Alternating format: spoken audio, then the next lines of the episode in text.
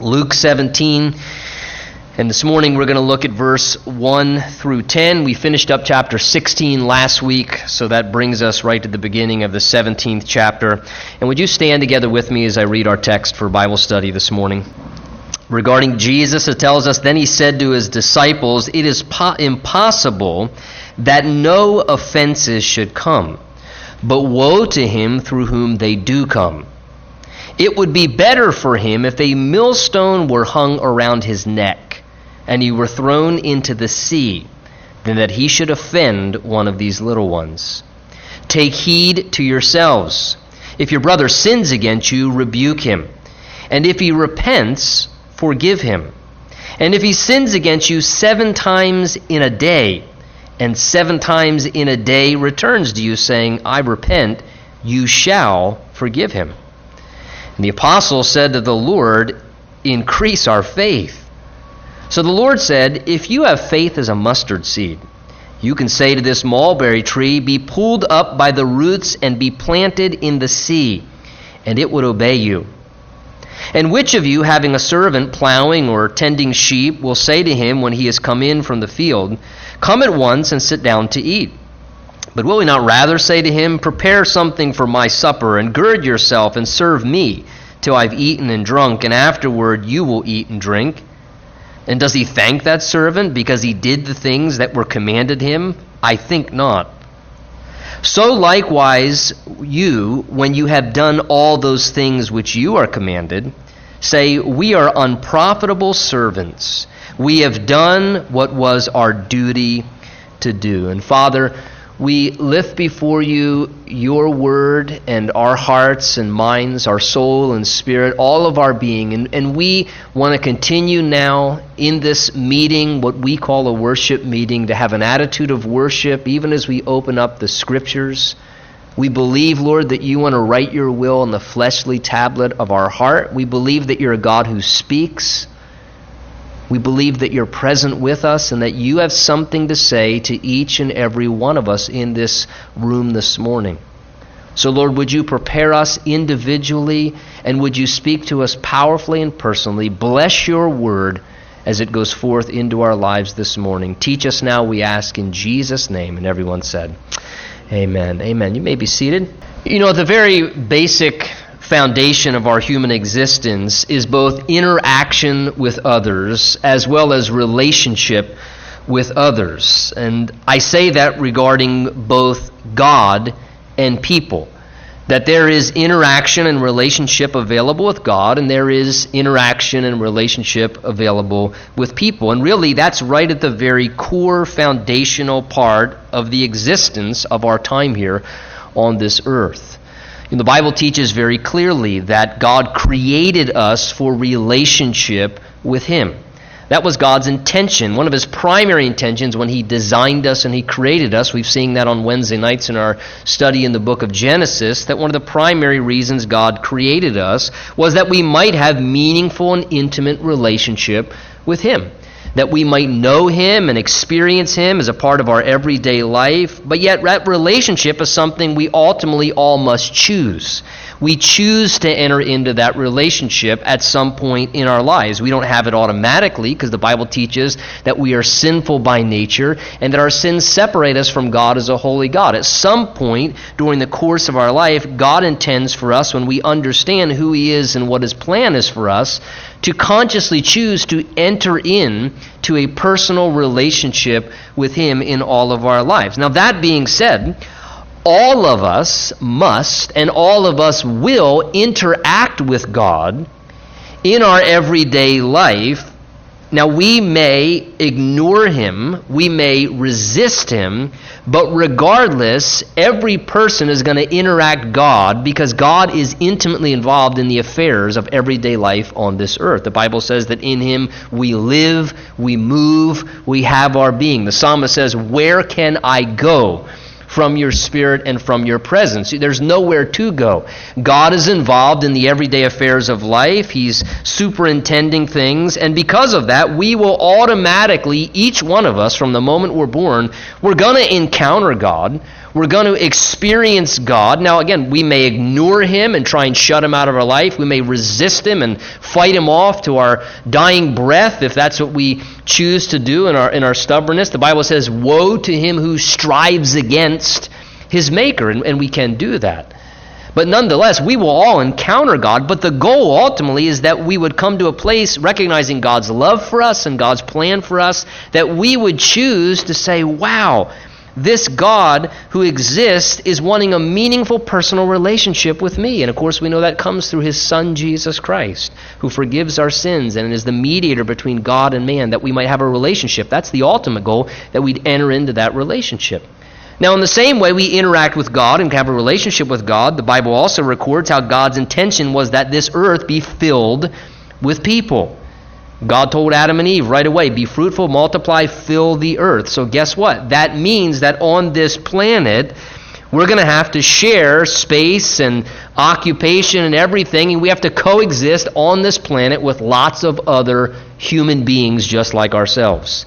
And we have to learn how to coexist together here. And we have to learn how to interact with different kinds of people. And that includes constant interactions with all types of people in all types of situations and experiences and circumstances. It is just part of this life, if you haven't realized it yet, that you're going to interact with people.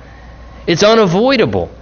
We're going to interact with people, but beyond that, God also intends that we would learn to develop relationships with people, meaningful relationships. And I think that's all based off of us having a proper relationship with God because when we have a proper relationship with God vertically, then we learn to have the capacity to have proper relationships with people horizontally in our lives. Now, it's because of these interactions and relationships that we will have on this planet, both with God and with other human beings around us. I think that Jesus, therefore, gives us some of these instructions that we find here in Luke chapter 17 you'll notice that Jesus is speaking pretty directly and specifically about interactions and relationships among people, and interactions and relationships that take place between us and our God as well, as those two things tie together. Again, if you were to sort of outline this section, verse 1 and 2, Jesus pretty clearly gives some strong warnings regarding being guilty or responsible of causing offenses towards other people and being the offender. And then when he gets to verse 3 and 4, he then supplies instruction about responding to the offenses of others that hurt and harm us. On the other side, when we're the victim, when we're the one who's been offended or the one who has been hurt or harmed by someone else, how do we respond? Then in verse 5 and 6, Jesus gives some insight regarding where and how we can find and receive the enablement that we need at times in our lives to be able to forgive and to reconcile when we are wounded or sinned against and hurt by someone else. And then lastly, in verses 7 to 10, and we'll more sort of more kind of skim and summarize that in a briefer uh, portion of our study at the end. There in verse 7 to 10, Jesus, I think, is asking for a proper heart attitude in our lives when we simply do the right thing. When we do the right thing in relationship to Him and when we do the right thing in relationship to one another, Jesus says, Look, it's not just doing the right thing, I want a right attitude. And I want a right attitude in your heart when you do those right things. Well, look with me again back in verse 1. Our story opens up by telling us again that Jesus, speaking now to his disciples, says to them, It is impossible, I wish it didn't say that, but it does it is impossible that no offenses should come. but woe to him through whom they do come, the responsible party. It would be better, Jesus says, for him if a millstone were hung around his neck and he were thrown into the sea than that he should offend one of these little ones. So again, verse 1 and 2, Jesus here gives strong warning about causing offenses toward other people that hurt or harm or hinder others. And the first thing that Jesus does right out of the gate is he indicates very directly the reality that it is impossible during our existence on this planet to escape somehow from, on occasion, painful things happening from one person to another and people harming and hurting and wounding one another. Jesus shows here and speaks about how part of this life and reality in this world will include things being done by one person that are hurtful, harmful, and wrong to other people. Do you notice what he says in verse 1? Again, he says, It is impossible that no offenses should come. He says it's impossible for no offenses to happen. That is, the absence of sinful behavior among mankind is not possible in this life. The reality is, let's always remember, and sometimes we kind of tend to forget, this is not heaven. This is earth. And this is an earth that is fallen under the curse of sin, and it is filled with sinful people of which you and I are direct contributors to, if we want to be honest and humble, that we contribute our fair share of sinful deeds and wrongdoings and hurtful actions as well. People committing offenses towards one another and offending one another is unavoidable, Jesus says. It's going to happen. On occasion, it can't be escaped, and therefore, offenses are going to come, and people are going to be the victims on occasion of hurtful things and harmful things done to them by other people. This term Jesus uses here, offenses, in verse 1 and 2, is the Greek word scandalon. And it refers to the bait stick that was used in that day to capture or to ensnare animals. It referred to how they would use this bait stick basically to uh, be a stumbling block to trip up the animal's reasoning and to cause it to sort of be lured off path and kind of caught into a trap you know, as Jesus is using this word offense or offend, no doubt it's a reference to kind of creating a pitfall for someone or doing something that would stumble another person. In fact, your version in your Bible may actually render this section things causing people to sin. And that does capture part of the idea it's impossible that things won't happen whereby others cause people to sin. And notice that Jesus speaks specifically of offending or stumbling, he says in verse 2, these little ones. Now, when he uses that term there, these little ones, possibly there's some reference there to Jesus referring to young children, to little ones literally, who are uh, naive and innocent as little children are. In Matthew's account, it seems children was present at the time Jesus was speaking to some of these things. But more likely, that term little ones there is a reference to young believers, to newborn babes in the faith Remember, at this time, recently we just saw many tax collectors and harlots and, and sinners of all types were coming to Jesus and they were beginning to follow him and they were being born again and they were brand new babes in the faith. They were being born again by the Spirit, and they were brand new babes in Christ and their new walk with Jesus. So they were young, they were little ones, they were young in their relationship with God. And part of being a child or being young, whether literally, chronologically being young, or whether being young and, and new in your relationship with God as a born again Christian and the child of God, part of being young and little are things like naiveness, are things like innocence, which both contribute to, here's another important word, vulnerability. See, a little one, whether chronologically or a little one, a newborn babe in Christ, a new believer spiritually, they're still naive, they're very innocent, and therefore they become very, very vulnerable. They're susceptible to being hindered and hurt and harmed all the more. And sadly, the scribes and the Pharisees, as we've seen, they've been resisting Jesus.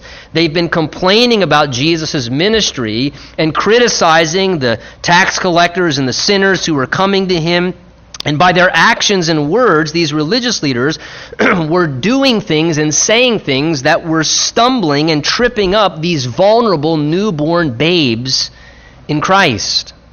And the religious leaders themselves were actually the ones who were guilty of causing confusion in the lives of young believers. It was the religious leaders who were responsible for creating spiritual pitfalls for these little ones in the faith and these brand new believers who are following Jesus. So Jesus strongly indicates in these verses how he feels about that. And he pretty clearly here, in a few words, without mincing his terms, assures us that he will punish such things and offenses that hurt and harm in that way. He says it's impossible that no offenses should come. We need to accept that. He says, verse 1, but woe to him through whom they do come. He says it'd be better for him if a millstone were hung around his neck and he were thrown into the sea than he should offend one of these little ones. So Jesus here says, Woe to the person who is responsible for doing such things to other people. Woe to that person, Jesus says, who is responsible for putting a stumbling block that harms other people spiritually putting a pitfall in the life of someone where you hurt and harm them emotionally or psychologically or even physically. Jesus says, Woe to the person responsible for that. In fact, verse 2, when he says it'd be better for him if a millstone were hung around his neck and he were thrown into the sea. I mean, you look at it, Jesus almost sounds like he goes mafia there, doesn't he? Woe to that person. Jesus says, It'd be better. It'd be better, he says, if a millstone were hung around his neck and he were tossed overboard into the depths of the sea. Now, that's pretty strong language. I think it just shows Jesus' protective love.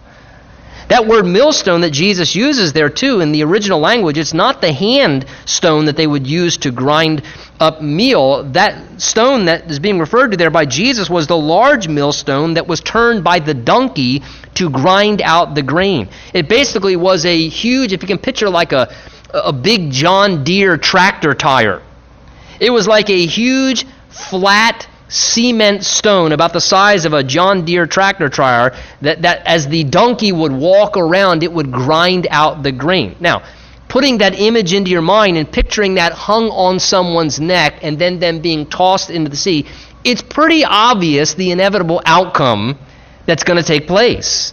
They are going to drown forcefully and they are going to drown miserably and severely. They are going to be put under as a consequence of what they did. And Jesus says, take note with me in verse 2, he says, it would be better if this happened first. In other words, when Jesus talks about the millstone being tossed in the sea, he says, I'll tell you something, that's the preferable option. If someone's guilty of this, Jesus says, the preferred option would be to get the large millstone tossed around your neck, hung there tightly, and then be pushed over into the sea. Jesus says that would be better for you than to do such things and to stand before me and my Father ultimately to give account and receive what we will give for violating and hurting someone else through offenses and stumbling blocks in such a way. Wow. That's pretty strong language. It shows the protective love of Jesus, saying that would be the preferable option there. He's given a pretty grave and serious warning about doing things that stumble and offend other people, that hurt or harm people, leading them into pitfalls or causing them to sin. Being someone who's responsible for a spiritual stumbling block, Jesus shows, is a really serious matter, especially to God, who is a loving Father, as we are in a much greater extent, and you and how you feel about your children if someone were to hurt or harm one of your children. And especially, it's a big deal to Jesus, who's a loving, very protective older brother who looks upon us with great care and doesn't take lightly when such things happen. See, listen, there is one thing worse than sinning yourself, and that's leading other people to sin along with you. And there is one thing worse than going to hell, and that's guiding and leading other people to go to hell with you. See how tragic when someone sees someone else committing a sin or involved in some habit or whatever, and, and, and they're even questioning, What are you doing? I'm doing exactly what I learned from you. It's what you taught me.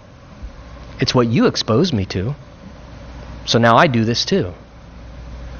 Or I can't imagine the reality of somebody being in hell and somebody's being shocked. Well, what, what, what, are you doing here? What, why are you in hell? Well, I followed you here. I followed you here. See, there's something worse.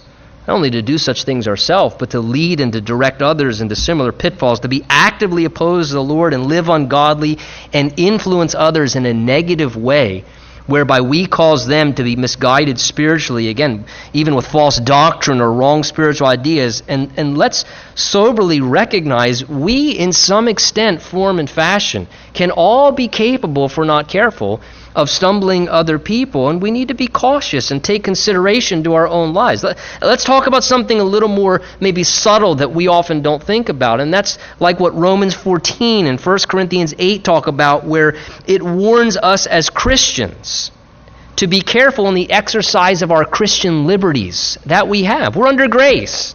So there are certain liberties that we have as Christians, certain things that we do. We have freedoms. And the Word of God gives us some freedoms, and there are certain liberties under a life of grace. Yes, we need to be careful, though, when we exercise our liberties, that our liberty doesn't become a stumbling block for someone else who, with a weaker conscience or maybe less spiritual maturity, they see us enjoying and indulging our liberty, and therefore they get ensnared and it becomes a pitfall and they fall and become trapped. Listen to Romans 14:13. It says, Resolve this not to put a stumbling block or cause to fall in our brother's way. Romans 14, verse 21 says, It is good neither to eat meat or to drink wine, nor to do anything by which your brother stumbles or is offended or is made weak. Paul says as well in a similar chapter, 1 Corinthians 8, as he's talking about these sort of secondary things where we have liberty and some do indulge and others don't. He says there, beware lest somehow this liberty of yours become a stumbling block to those who are weak. Listen, as believers, who are supposed to put love as the uppermost, as Christians who Philippians 2 tells us that we are to consider others better than ourselves. Each of you looking not only to his own interests, but also to the interests of others. Have the same mind in you that was in Christ Jesus. That's a Christ like attitude where I live my life not saying, I will live however I want to live. That's your problem if you have an issue with it. Whoa! Well, the Bible says that we live in love and that we consider others better than ourselves. And, and that we always take into consideration, love being the uppermost, the reality that, hey, maybe I can do this and it doesn't harm or distract me. But if someone else who I have an influence upon watches me or sees, and maybe they have a weaker susceptibility in this area, that could end up being their shipwreck. Let me give you a perfect example. Does the Word of God say that, that, that we can't get drunk and, or that we can't drink at all? No, it doesn't. It clearly tells us that drunkenness is wrong. That, that's indisputable. But the Word of God, I can't tell you, says that we do not have the right or the freedom to drink. You can't build that case. It always speaks of drinking in a negative light because it often leads to drunkenness and destructive things. But there's one of those areas where there's a liberty, and you know what? Maybe you can exercise your liberty, and you can periodically have a glass of wine with your dinner, and, and it's no struggle for you and it doesn't stumble you. You don't get caught into it. It doesn't become an addiction or something that, that bothers you. But you also need to take into consideration as you exercise that liberty, if there are others who you influence or who are watching you and they see you do that, well, well you drink alcohol. So I guess I can drink alcohol. And then they enter into the same thing and they have no self control, or maybe they have a prior struggle with that as a life dominating habit, and all of a sudden they're shipwrecked. You know, I, I can't drink because of the fact that what I understand as my responsibility in the Word of God is my, my, my foremost concern is not just what is my liberty.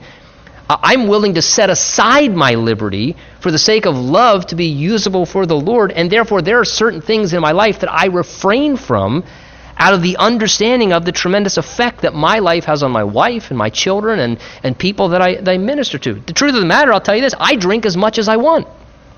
I don't want to. Do you see? It's a liberty, but it's not something I have to indulge. And there are different areas of liberties and freedoms that we have in our life as Christians. As the Bible says, look, all things are lawful, all things are permissible, but Paul says, but I won't be brought under the power of anything. All things are lawful, but not all things are helpful. And we need to filter through these things recognizing that in love we can have a tremendous influence. As parents, let's be cautious. We have an incredible influence on our children. Both when they're young, even as they continue to grow, we have an incredible influence, and we can easily, as parents, stumble our children. And we're going to give account to God, I believe.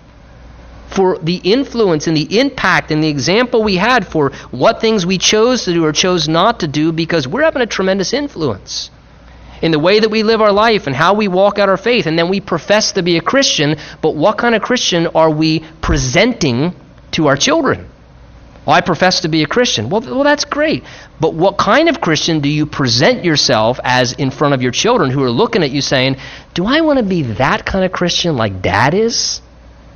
Or do I want to be kind of Christian like mom is? And see, because the flesh does that kind of stuff. And when we make little compromises and concessions ourselves, that's one thing. But when those things start having an effect on others, that, that's really powerful. And we need to remember that. It's very important. All of us, to some extent, have people looking to us and learning from us. Again, maybe you're, you're a school teacher, maybe you're a sports coach. Maybe you're a manager and you have employees that look up to you. Potentially you're in a place of leadership or you have a younger relative that's looking to you or people just looking to you because you're a Christian. We all have people that we influence in different ways, even as students. You know, maybe God wants you to be an example in that role on your campus that people would see something different and when they look at you, they can get a proper evaluation. We, I think it's good on occasion to stop and say, Is there anything, Lord, that I'm doing and I'm involved in that could potentially be a real stumbling block to someone else?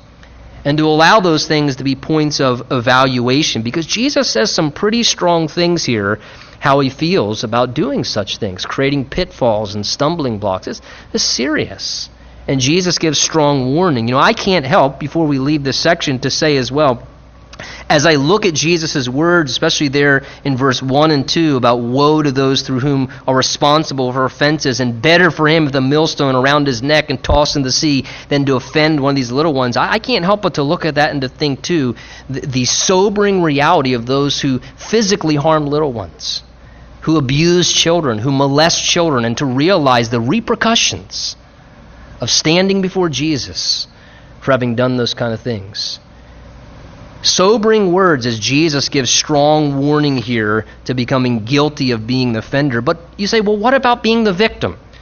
What if I'm the victim? What if I'm the one who's been stumbled or caught in a pitfall because of someone else, or I've been hurt or harmed? Well, that's what Jesus addresses next. Notice in verse 3.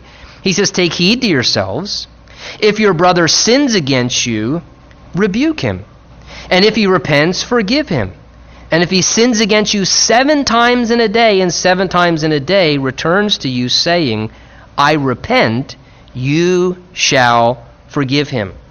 So here we see Jesus supplies now instruction about responding to offenses that we become the victim of things that maybe hurt or harm us when someone sins against us. Interesting to me is Jesus develops this idea now of exercising forgiveness. Notice the first thing he does there in verse 3 is he actually gives a warning, first of all, to us. He says, Take heed to yourselves. In other words, Jesus says, Be careful, Tony, of your heart when you respond to occasions when someone sins against you. Take heed to yourself.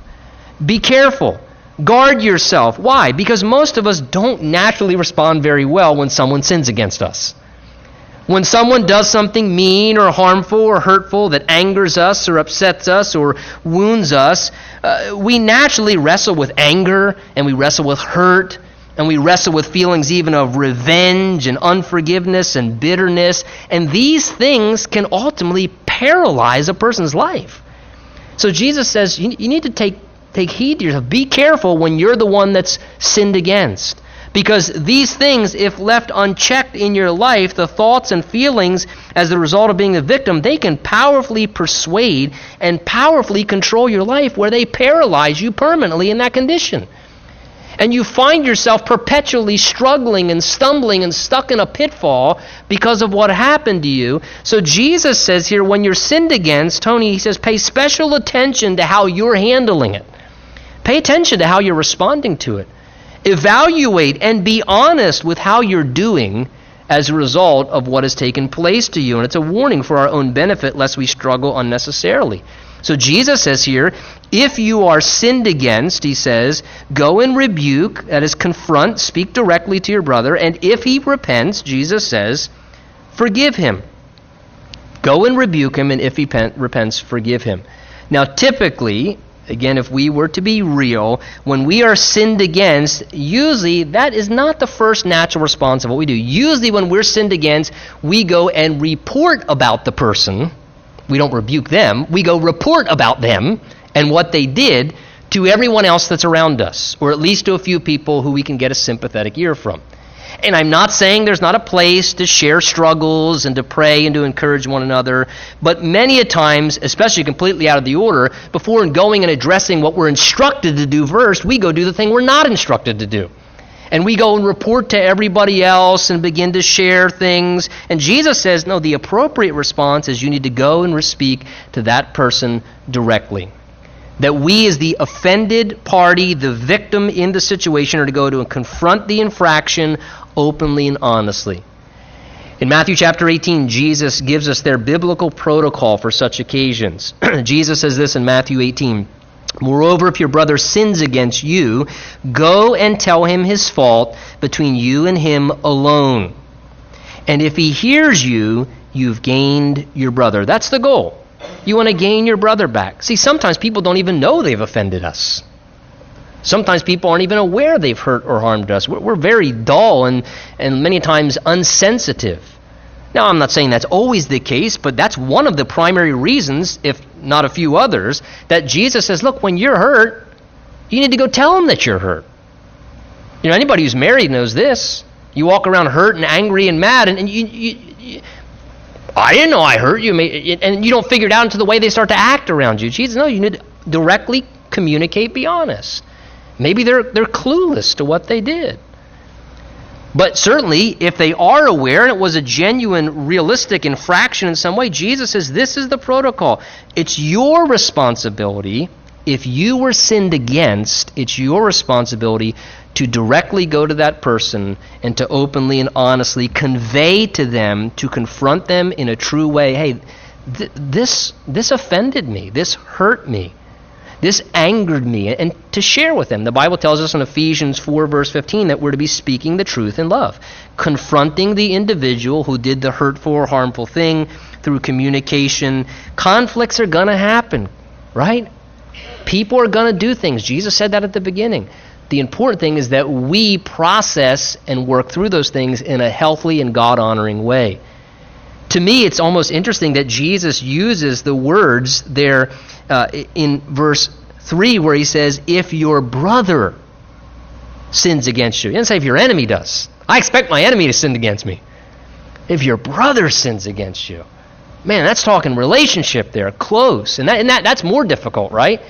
You expect the person you don't get along with or your enemy to, to hurt you, to wound you, to sin against you, but when the close people to you do it, someone you're in relationship with, Jesus says, if your brother sins against you, again, our responsibility, he says, resolve such situations.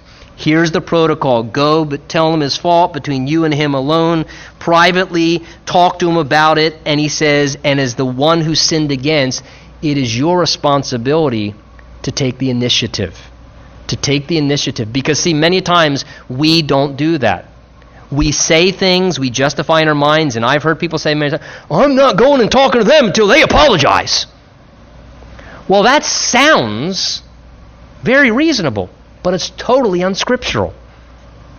Because the Bible says, no, no, you're supposed to take the initiative. I'm supposed to take the initiative. Go to them alone, tell them their fault, rebuke them, confront them, talk to them about it, speak the truth in love, in the hopes that they will then be aware of what they did clearly and how it affected you in a way that they would be repentant and say, "Oh my goodness, you know, I apologize," and you can talk through the situation. That's our role. We can't control how they respond, but our responsibility before God is to go and to do that. And Jesus says, "Convey it," and if they repent, He then says, "Forgive them." If he repents, forgive him. Now, let's be honest. What does it really mean to forgive? Does it just mean to say a few quaint words and phrases and brush the issue under the rug and avoid really dealing with what actually happened and the effect it's having on you and how you feel about it? You know, I jotted in my notes here the word forgive and put this down as a definition. Forgive means to cease to feel resentment against, to release from punishment for the crime committed. Let me read that again. Forgive, to cease to feel resentment against, and to release from the punishment for the crime committed. Think with me, isn't that exactly how God forgave us? The just, holy, righteous, and loving God. What's God's forgiveness? God, when God forgives us, He ceases to feel any aspect of animosity towards us for our sins He's not having resentment and animosity. And when, when we're not truly forgiving someone, we, we still feel resentment in our heart. We hear their name or we think about them, we still feel resentment still. And it also means to release them from the punishment of the crime to not think that they deserve or to not feel that you need to still implement punishment because we do that too. Oh, people I hear on occasion say, especially I see this in marital situations, where, well, oh, I forgive him or I forgive her. Well, you say that, but you're punishing them every day by the way that you treat them. You haven't genuinely forgiven them because you're still punishing them for it. And we do it in manipulative little sneaky ways, but eh, the resentment is gone and you release them from any treatment that would still be trying to be punishment towards them for the crime and the wrong thing that they did. That's the model example of how God forgives and how we are to.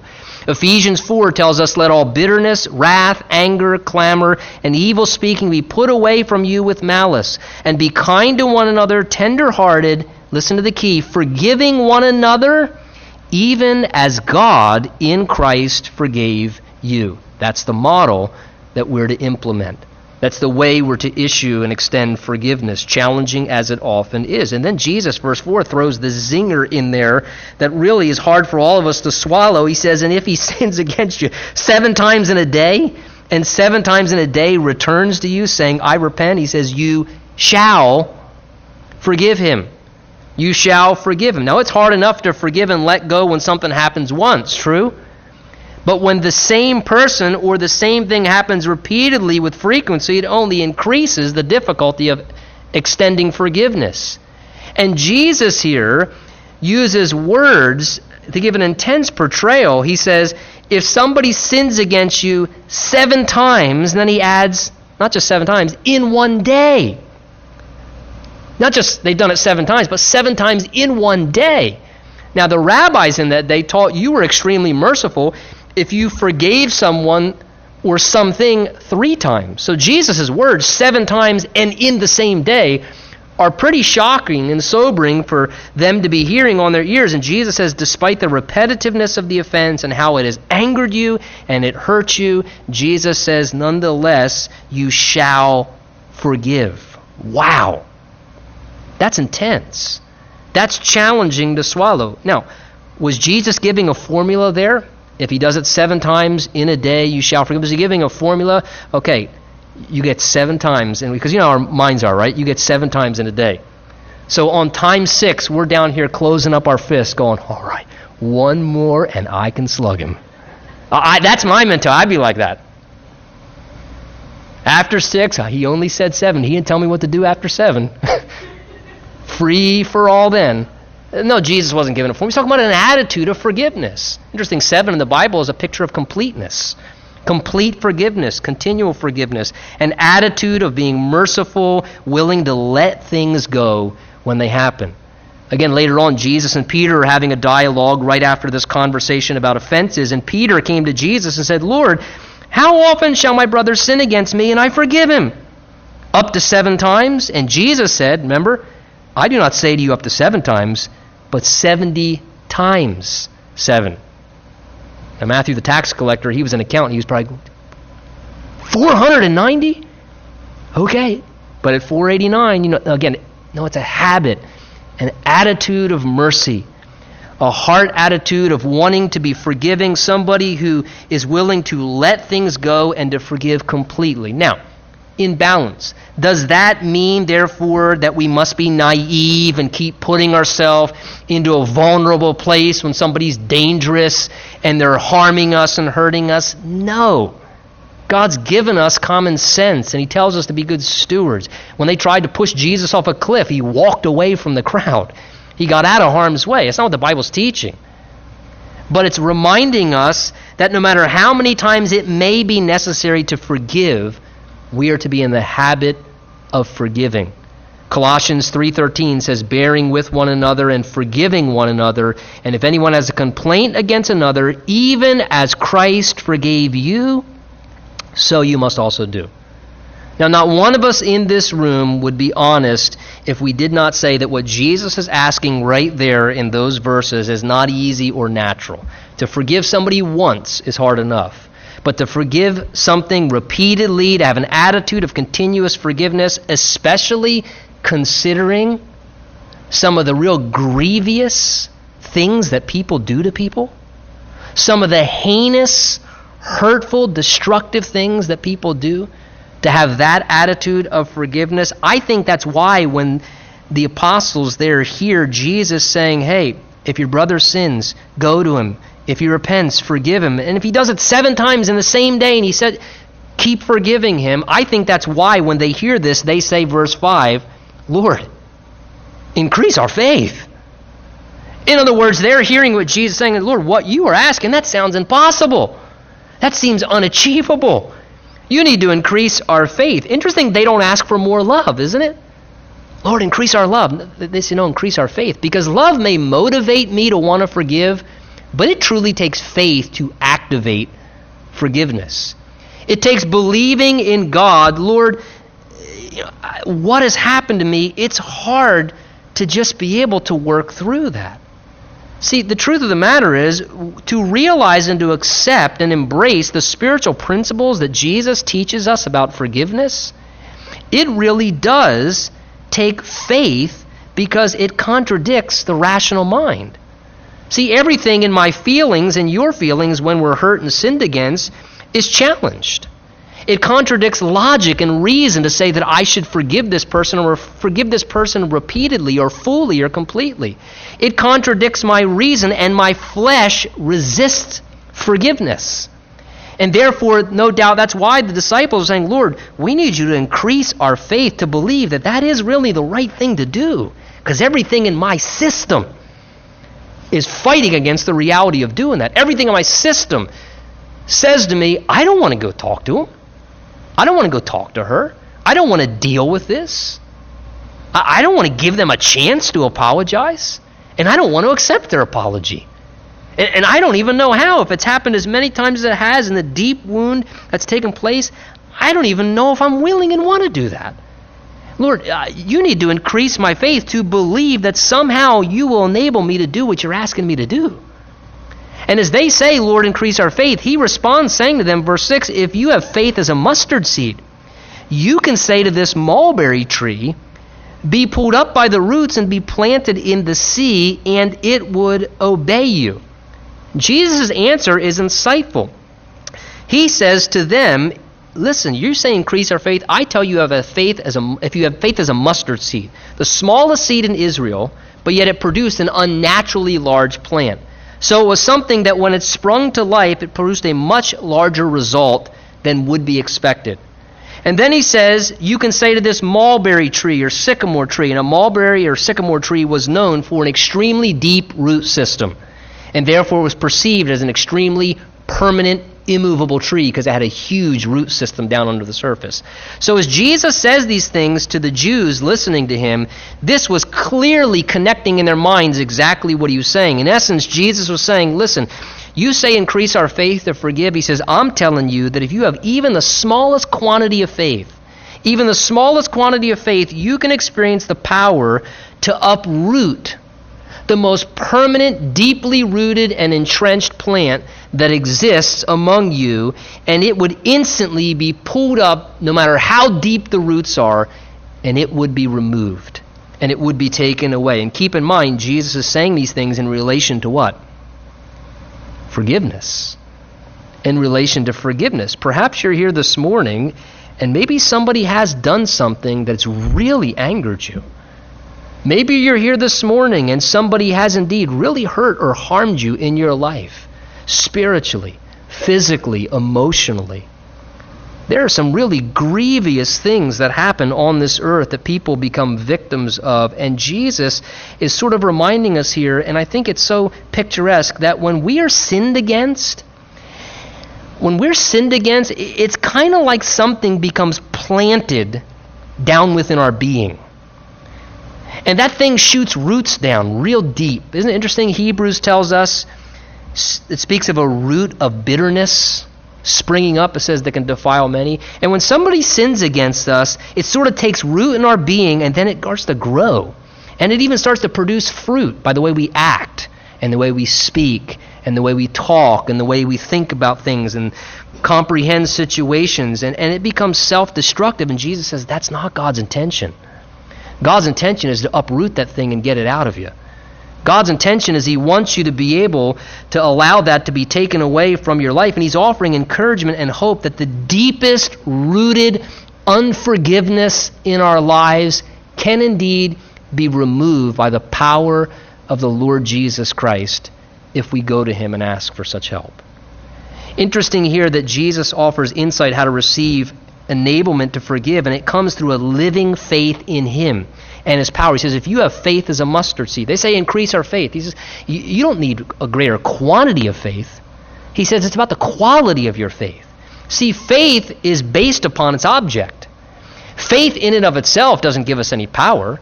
You can positive confess everything you want. It's the object of our faith. Faith is just the conduit whereby we receive the power from the living Lord. And that's why we have to have a living faith.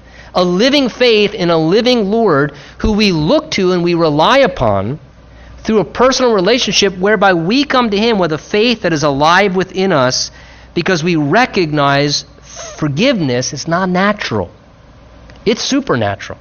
I don't know why we think we need supernatural power to do anything and everything else in this life, but we many times forget that we need supernatural power from a living Lord to enable us to forgive. Remember, he was the one who, as he hung upon the cross, one of his last few breaths, he said, Father, forgive them, for they know not what they do. I need that living Lord through my living faith in him to enable me to be able to do the same. We need a living faith through a relationship because it takes faith to believe that the Lord can help me let things go. It takes faith to believe that I can trust the Lord to deal with that person because vengeance is His and it doesn't belong to me. It takes faith to believe that I can trust somehow this will work out for something good. A living faith where I can honestly come before Jesus just like you and say, Lord, I don't want to forgive. To be very honest, Lord, I don't know how, I don't have the ability, but I believe. Lord, I believe that you can work a powerful miracle in my heart right now. Ephesians chapter 3 says that he's able to do exceedingly abundantly above and beyond what we could ask or imagine through his power that works in us. And given some of the things that we do to one another, and given some of the things that have been done to some of you in this room throughout the course of your life, it's not natural for you to forgive. You can't let go on your own. You can't be healed and be released from the burden of the bitterness and the angst and, and what un- unforgiveness does to us. It's going to take a living faith. It's only out of the relationship that you can have with Jesus Christ who forgave you that you can say, Lord, help me now to extend to others what I've received from you.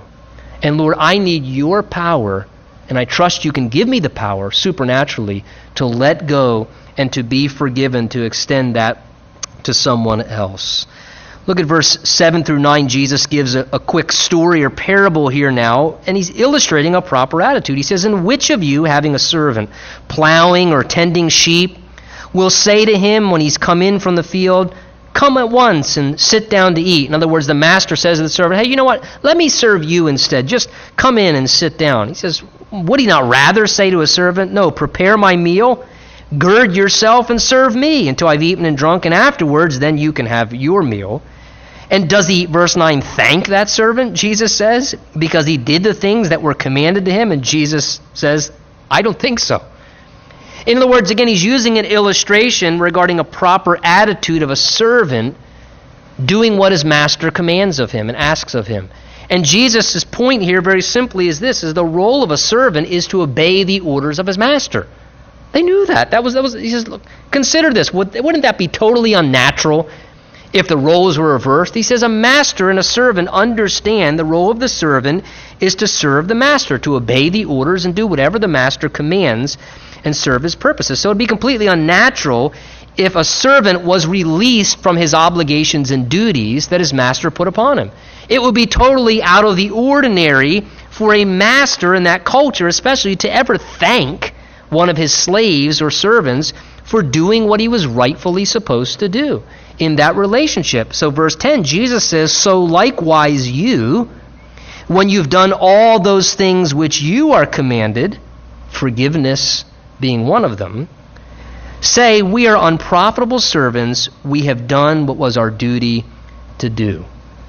So Jesus says, Look, in the same way as servants of Him as our master, let's always remember in our heart attitude, we are expected to do what we're commanded by Jesus. And because of this role where he's the master and we're the servant with no rights, we should simply do what we do and obey with a proper art attitude, remaining humble and not thinking that we deserve something for it, or even that we should necessarily be rewarded for it. Jesus says, when you do those things that you are commanded, simply say, again, this humble attitude, we are unprofitable servants. We have only done what was our duty to do. In other words, God doesn't want us going, yeah, I'm a seven time a dayer. That's me. And I better get some reward for that because seven times. No, he says, no, have a humble attitude that realizes I've probably been forgiven seven times every day myself for ways in which I offend and sin against the Lord even since I've come to the Lord. And all I'm doing is following in the footsteps of my master and extending exactly what's been extended to me.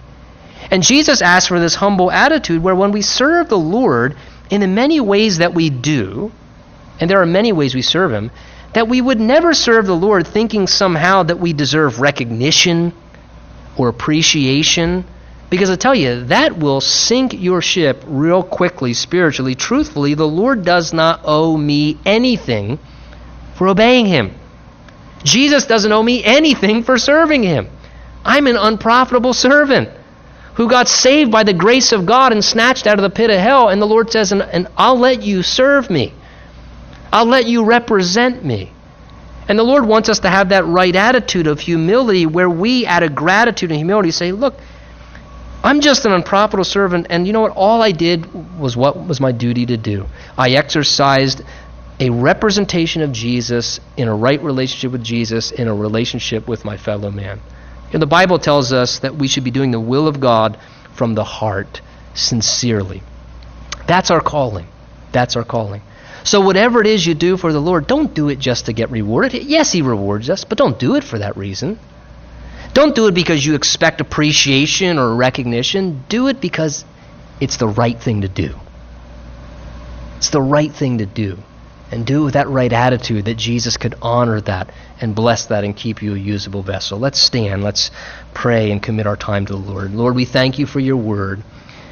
We thank you for how it speaks into our lives directly and, and personally, how you address us right where we're at, Lord. And we pray the things you've spoken to us by your Spirit this morning that we could be responsive to. Lord, you know in this room, you see the heart of every person standing here in this place, what's happened in all of our lives, the painful events, the difficulties.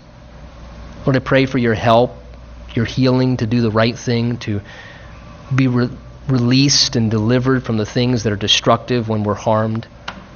I pray too for those of us, Lord, who maybe have been guilty of harming and failing others, that we would honestly take ownership for those things and maybe make amends and repent ourselves because of stumbling or offense we may have caused. Help us to be honest with ourselves this morning and give us your Spirit's enablement to be responsive to what you have said to us personally this day.